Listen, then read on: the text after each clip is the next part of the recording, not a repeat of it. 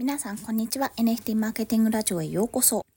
このラジオは NFT とマーケティング時々瞑想社長の日々を毎日配信しております。さて本日はクリスマスですね、まあ、収録してるのイブなんですけども。きっとね皆さんは24日にまいろいろ過ごしてる方がご家族いらっしゃる方は、まあ、そこでお祝いしたりしたんじゃないかなというふうに思っております、まあ、そんな中で改めまして NFT を売るのってすごく難しいなと感じた話をしたいと思います。例えば思ったんですよ今回。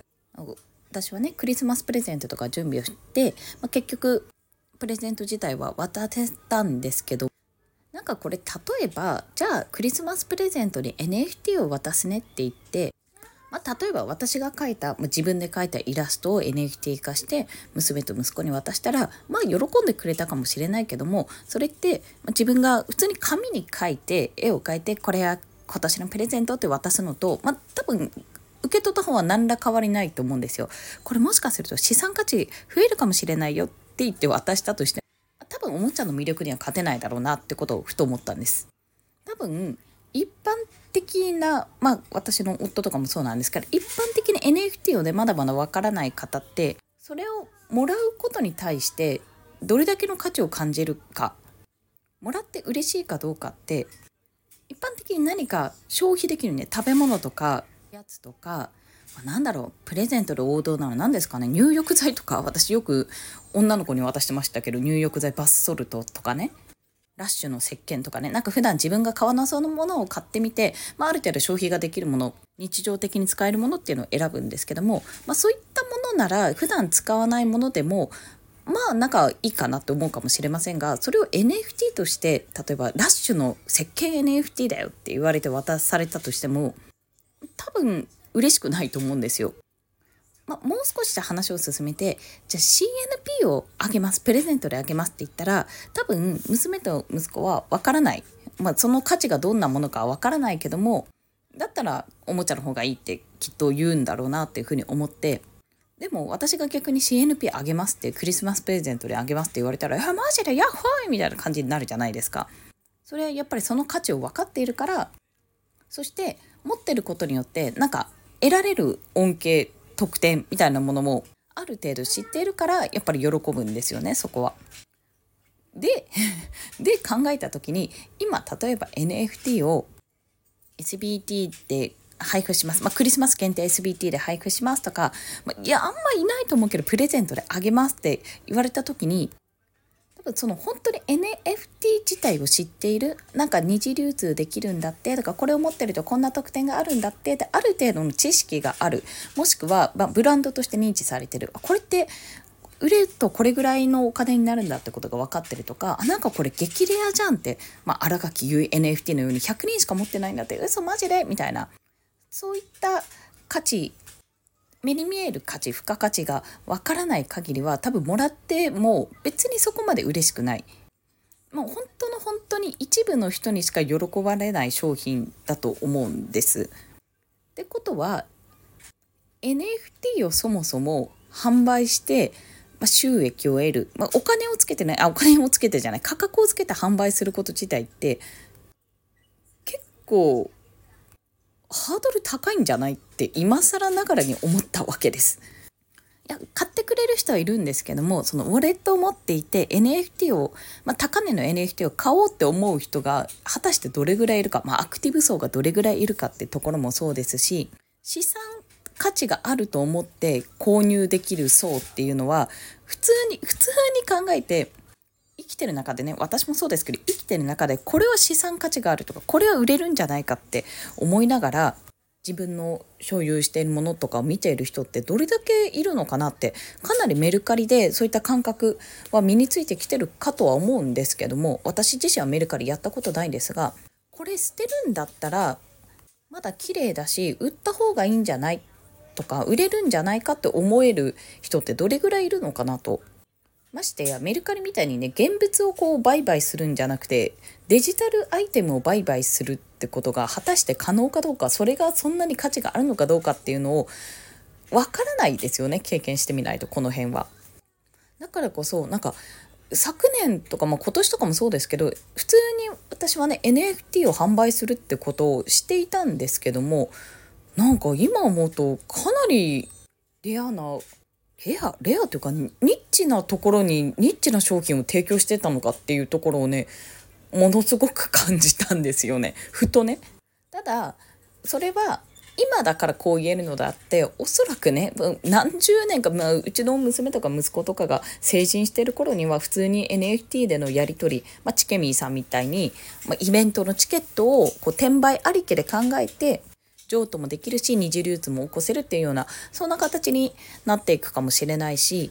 多分ねデジタル化されるものって増えてくると思うんですよ。あとは一部はねアートとしてデジタルアートとして価値を帯びるものもたくさん出てくると思うんですね。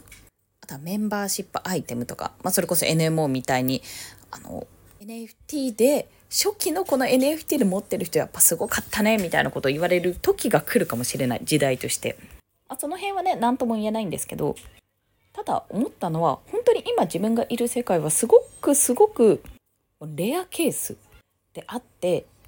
もう本当に今やあの有名なメジャーバンドの本当に結成当初のなんなら結成した日の初ライブから見てるとか そんなぐらいのレベル感なんだろうなっていうことをクリスマスプレゼントをあげる時にふと思ったというところとインベスター Z がなんか50%以上オフに今なっていてもう思わずね全巻買ってしまったんですよ。もうクリスマスプレゼントやって。その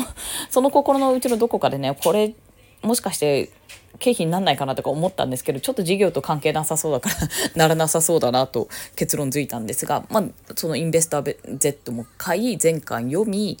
でちょっとねあのクリスマスイブの日はもう外に出ず寒いからおもちゃの整理をずっと子供たちとしてたんです。これしてるこれしてないこれしてるって。でそのやっていく中でこのこの限定アイテムか、まあ、ハッピーセットってもしかして一部メルカリで売れるんじゃないってかなりハッピーセットのおもちゃがあったんでね。これそうなんじゃないって調べてみたらやっぱりね今やってるキティちゃんのぬいぐるみ全50種類かなっていうのがあるんですけども小さなマスコットのぬいぐるみが。まだね期間中のはずなのにもうどこの店も売り切れになってた。これは絶対揃えてたんだろうなって思ってたのとメルカリ見てみたらやっぱり売られてた。そういう視点ってなんか身についてくると大事だよねって。それ私はきっかけは NFT だったのであなんかメルカリとか一時期ね考えたことヤフオクとか考えたことあったけど面倒くさいし売れるものないしなと思ってやめてたけどなんかこのおもちゃとか実はこういったものってもしかして売れるのかもしれないなとかスイッチのゲームソフトは基本的に箱で買えと、まあ、現物を買いましょうと。データだと売れないし、まあ、容量を圧迫するから現物で買って箱とかもちゃんと残しておこうとかね。やっぱり後々売るってことを考えて大事に保管するっていう考え方も、まあ、これは結婚した当初ぐらいかな。夫から教えてもらったことですけども。なんか世の中そういう無駄ではないけどもあなんかこれが実はコツコツ積み重ねてたらもしかしたらこれ結構価値のあるものだったんじゃない？っていうような目線がね視点がねこう身についてくるってすごく大事だなっていうことを感じたんですね。多分それと同様のことを NFT でも表現ができておそらく今は何だろうこのデジタルアイテムって何の価値があるんだろうってわからない人の方が多分多くて私もそれこそキティちゃん50種類ハッピーセットって子供が喜ぶんじゃないってぐらいにしか思ってなかったですけど多分あれ買ったのは大人なんですよだいぶね。だからキティちゃん好きってすごくいるじゃないですか。でコンプリートするの難しいんですよ。あれ全部ランダムだから。だからやっぱりメルカリで、まあ、二次流通で売買ができるっていうような形になっていると思うんです。もしかすると NFT も、まあ、例えば CNP がクリプト忍者とかもそうですけどこれからやっぱアニメ化とかしていきましたしキャラクターブランドとしてねどんどん世界に広がっていったら今回のキティちゃんのようにグッズがやっぱり人気で買い漁られてしまうとても入手するのが難しいとか初期のこの NFT まあ、今で言うと忍者のねエンドカード NFT とかやっぱりこれ持っててよかったでこれすごく欲しい誰か売ってくれないかっていうようなそんな市場がねできるかもしれない。まあこれはね投資には違いないんですけども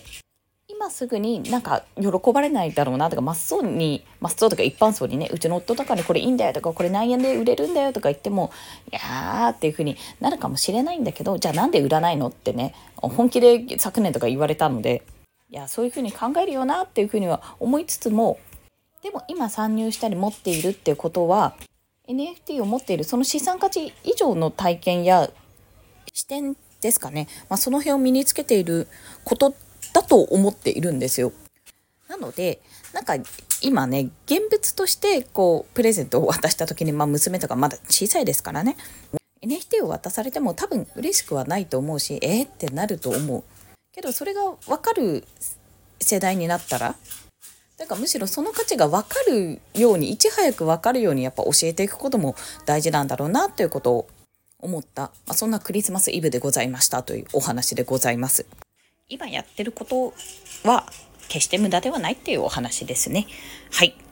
ということで本日もお聴きくださりありがとうございました。まあ、さて、そんな NMO は